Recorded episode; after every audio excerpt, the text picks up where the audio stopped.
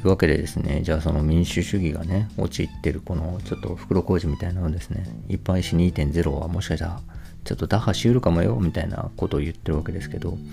まあ、じゃあなんで打破しうるのって話なんですけど、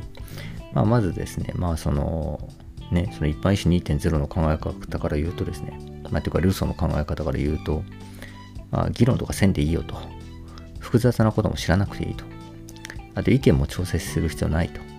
無責任に、まあこう思うよとか、まあ、なんだったらまあ死ねとかクソとかね、まあ、そんなレベルのことでもいいからネットに書いてくれりゃいいよと。なんだったら書かなくてもいいと。まあ、書かなくてもみんな生活してるだけで、こうなんかいろんなね、ライフログみたいなのがですね、あ、このサービス使ってんのねとかね、みたいみたいなことがネットを通じて残ると。で、それをもう、そのことがもうただそのまま自分の意見表明になってると。で、その意見表明みたいなのをぐわーっと集約してですね、その平均点みたいなものが、こう、一般意思として形作られると。で、それが政治に組み込まれるだけでもうみんな政治参加してるってことになるよみたいな。まあそんな感じなわけですよね。つまり、えっ、ー、と、そのリベラリズムが陥ったですね、議論をめっちゃしてですね、複雑ですごくね、あの難しくてエリート主義的で自分の関係ないものになるか、えー、わけでもなく、えー、もうシンプルで暴力的な物語にうわーって熱狂するみたいな右派集具政治みたいなことにもなくいや何でもな思ったことやってください。やってたらもうそれが政治にさ反映されてるんでみたいな感じなんですよね。でですねこれまあそのフロイトの考え方っていうのをまあ例えに出してるんですけどまあ、この一般意思っていうのは、まあ、そのフロイトの言う無意識みたいなもんだよねと。で、一方、その討論とか議論みたいなものは、まあ、その無意識じゃない意識みたいなもんだよねと。で、なんだろう、まあ、例えばフロイトとかはその意識と無意識の話をまあいつもしてるわけですけど、えー、と意識の言うことだけにまあ従ってというか、あの、無意識の欲求というのをないがしろにして意識的に行動だけしてると、まあ、精神病になるっていうのが、まあ、フロイトの主張なわけですよね。で、まあ、それってちょっとなんていうか、あの、トランプ政権のことをやっぱ思い出すというか、あの、リベラルなことをですね、ずっと言ってですね、えっ、ー、と、言って、こう、あの、理性的に正しいことを、えー、ちゃんと議論してやりましょうみたいなね、ことをずっとやってるうちに、やってるとですね、こう無意識のですね、なんかこう、あの、イライラが溜まってくるみたいなね。もうグローバルとかようわからんと。エリート様は何やってるかようわからんみたいな。っていうですね、その理性的じゃない感情みたいなものをですね、ほっとくことによってですね、パーンってその、あの逆にそっちに振り切れるみたいなね。なんかまるでそれがその精神病みたいだなと思ったんですけど。でですね、まあフロイトっていうのはその意識っていうのと、あの、無意識っていうのにがぶつかるところで人格が生まれるって言ってるんですよね。その意識ばっかりね理性ばっかりこうあのに集中していると自分の無意識をおろそかにして、まあ、病気になっちゃうと。で逆にですね無意識の欲望みたいなのにだけ任せてたらですね暴走するわけですよね。だからですねこの意識と無意識っていうのはぶつかるところに、まあ、人格が生まれるんだと。でですねなので、まあ、その例えで言うとこの、えー、無意識にあたる一般意思っていうのとですねその意識にあたるその議論ですね、熟議っていうのをですね、ぶつけてることで政治運営すればいいんじゃないかというふうに、まあ、その東さんは主張してるんですよね。でですね、じゃあ具体的にそれどういう形よという話なんですけど、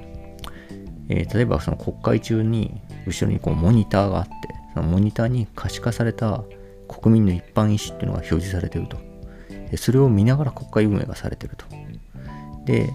それをこう、もうずっと表示されてると、そこから外れたような議論とかっていうのはしづらくなるでしょうみたいな。だからそういう形がいいんじゃないかみたいなことを言ってるんですよね。でですね、まあ、ここまでのですね、この議論だ、ここまでのこう、なんていうんですかね、あの、論調のですね、面白さに比べてですね、具体的にこんな形をイメージしてますっていうのはですね、結構しょぼいんですよね、急に。え、何それみたいな。なんか、モニターに可視化されたなんかグラフとかを見ながらみんな国会運営してるそそういうことだったのみたいな感じなんですけど。でですねここがまさにですねこう10年前に書かれたっていうところが何ていうか聞いてきてるなと思ってるんですけど。えっ、と、今ですね、普通のその2022年かの感覚からするとですね、まあ、もっと前の2015年ぐらいの感覚でも、多分ですね、もうこういう話を聞いててですね、あ、これ AI とビッグデータの話じゃんっていうふうに多くの人は普通思うと思うんですよね。で、えっ、と、多分これが書かれたですね、2010年当時ぐらいって、その AI とかビッグデータっていうのが、その、そんなにこう、なんていうか、熱い話題として上がってなかったんだと思うんですよね。で、えっと、今多分普通に考えたらこれ AI ビッグデータの活用の話、文脈で語られることだと思うんですけど、でですね、まあその、えっと、つまりこの、東さんが言ってるその一般意思を形付けるための、まあみんなのネット上のライフログですよね。そのライフログっていうのをただまあ表示する、まあその表示するだけでも難しいと思うんですけどね、そのどういう処理をして表示するねんって話なんですけど、なんですが、あの、表示するっていうのはとどまってるんですよね。なんだけど、えっと、今多分普通にその AI 活用みたいなことで言うと、その膨大なデータっていうのを AI に食わして、で、えっと、制作レベルの回答を出すっていうことも多分原理的には可能だと思うんですよ。で、それが、その、何て言うかな、あの、一般意思であるというふうに言うことっていうのも可能だと思うんですよね。で、その、なんていうんですかね、まあ、この本だとですね、そういうビッグデータを AI で解析して答えを出すっていう部分がないんでですね、まあ、ビッグデータをこう、モニターに表示して参照するっていうのにとどまってるんだなというふうに、まあ、思ったんですよね。でですね、この、えー AI が制作を出すっていうね、この昔の SF みたいな体制ですよね。でそれ、まあ、実際可能かどうか、原理的には可能だとしても実際に可能かどうかって言ったら、まあ、データ量的にはね、十分ありそうなんだけど、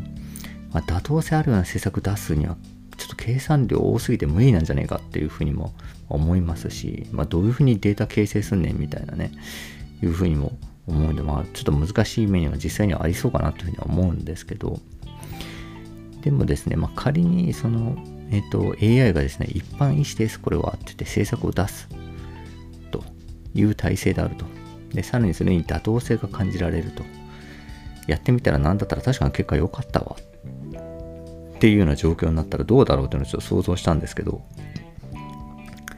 これはですね、一番なんかこう連想したのは、中世の、そのね、ヨーロッパ中世の神様みたいだなと思ったんですよね。キリスト教の神みたいだなと思ってですね。で、AI ってそのデータをバーンと食わせます。で、その結果なんか一つのアウトプットがポンと出ます。なんだけど、なんでその答えを出したのかっていうのの過程はわからないわけですよね。で、えっと、今って例えば政治とかでね、えっと、こういう状況なんで、こういう政策をしますっていう時って、えっと、一応その、裏でね別な意図があったとしても、えー、表上は何、えー、て言うかなこうなんでこうやってこうしますっていう一応その方便みたいなロジックは少なくとも作るじゃないですか。なんですけど AI っていうのはそれがないわけですよね、まあ、まさにあのねあの囲碁の AI とかのなんでそこ打つのっていうのはそれは分かんないわけですよ。外からは。ものすごいいろんな計算とかスコアをしたスコアを取った結果そこが一番いいと思ったからそこが計算結果として出てるからやってるだけで。そこにロジックは存在しないんですよね。だからなんかこう勘が鋭いみたいな感じになってるんですよね。じゃあ勘はな勘の説明してくれても勘は説明できませんみたいな感じですね。であると。だからですねなんでそうなのっていう理由は AI には説明できないと。だからこの政策をですね、AI が一般医師としてはい出しますっていう体制っていうのが仮にあったとしたら、えー、なんでそれをするのかわかんない。ですよ。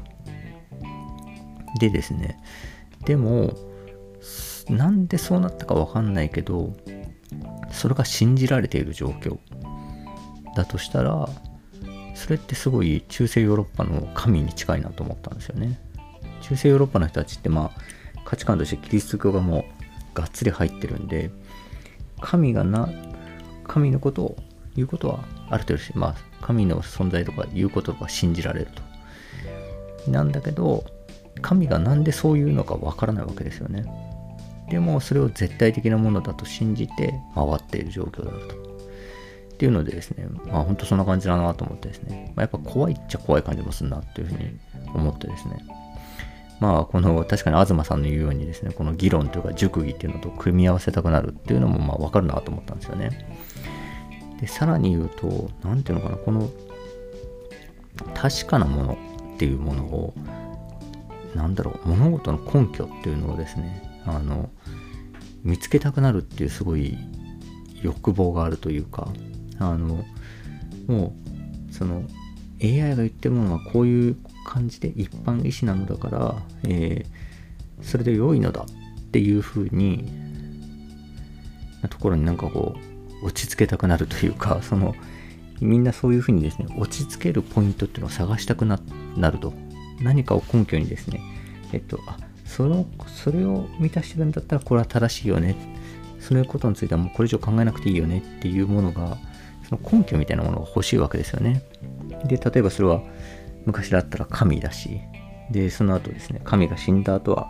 理性だし、みたいな。とにかくですね、まあそういうこう、あの、そういうものが欲しいと。で、まあ、あの、神っていうのにね、支えられてた時はですね、すごいそれが、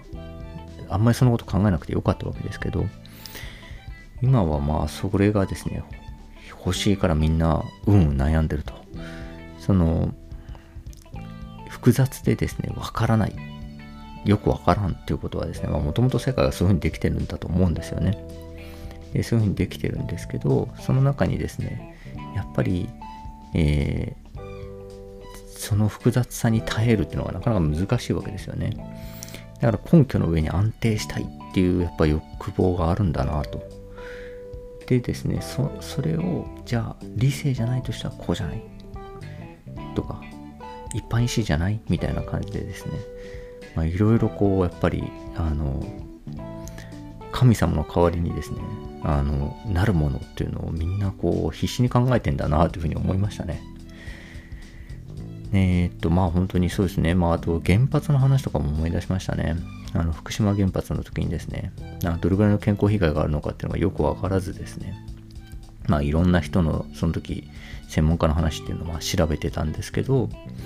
まあ、最終的にですね、まあもう言うことがみんなそれぞれ違うから分かんなくなってですね、これも調べても意味分からんわってなって、ある専門家の言うことだけを、この人が一番今まで見た中では信じられる感じがする。よし、もうこの人だけを信じようというふうになったわけですけど、まさにですね、その人のことをこう神扱いしたわけですよね。みたいな感じでですね、こう、あの、うん、そのいろんな複雑なね状況の中でですね迷いたくないと、うん、何か絶対的な根拠の上に安定したいっていうですね気持ちがあるなと思いました。本当はですね、ま、そういうものはうんねそういう難しいですね。そういうものはない方がいいというかうんまあ、この本でもね、なんか一つの根拠の上に乗りながら、一方でそれを、あの、なんだろう、まあ、そんな大したもんじゃないんだけどね、他の考え方もあるんだけどねって言って、ちょっとアイロニカルに捉えるみたいな、えっ、ー、と、態度がいいんじゃねえかみたいなことをですね、あの、そのアメリカのローティーっていう人が言ってたみたいなことも書いてありましたけどね。うん、なかなか難しい問題だなというふうに思いました。ということでですね、まあ、この本は、まあ、なかなか面白かったですね。はいというわけで以上です。ありがとうございました。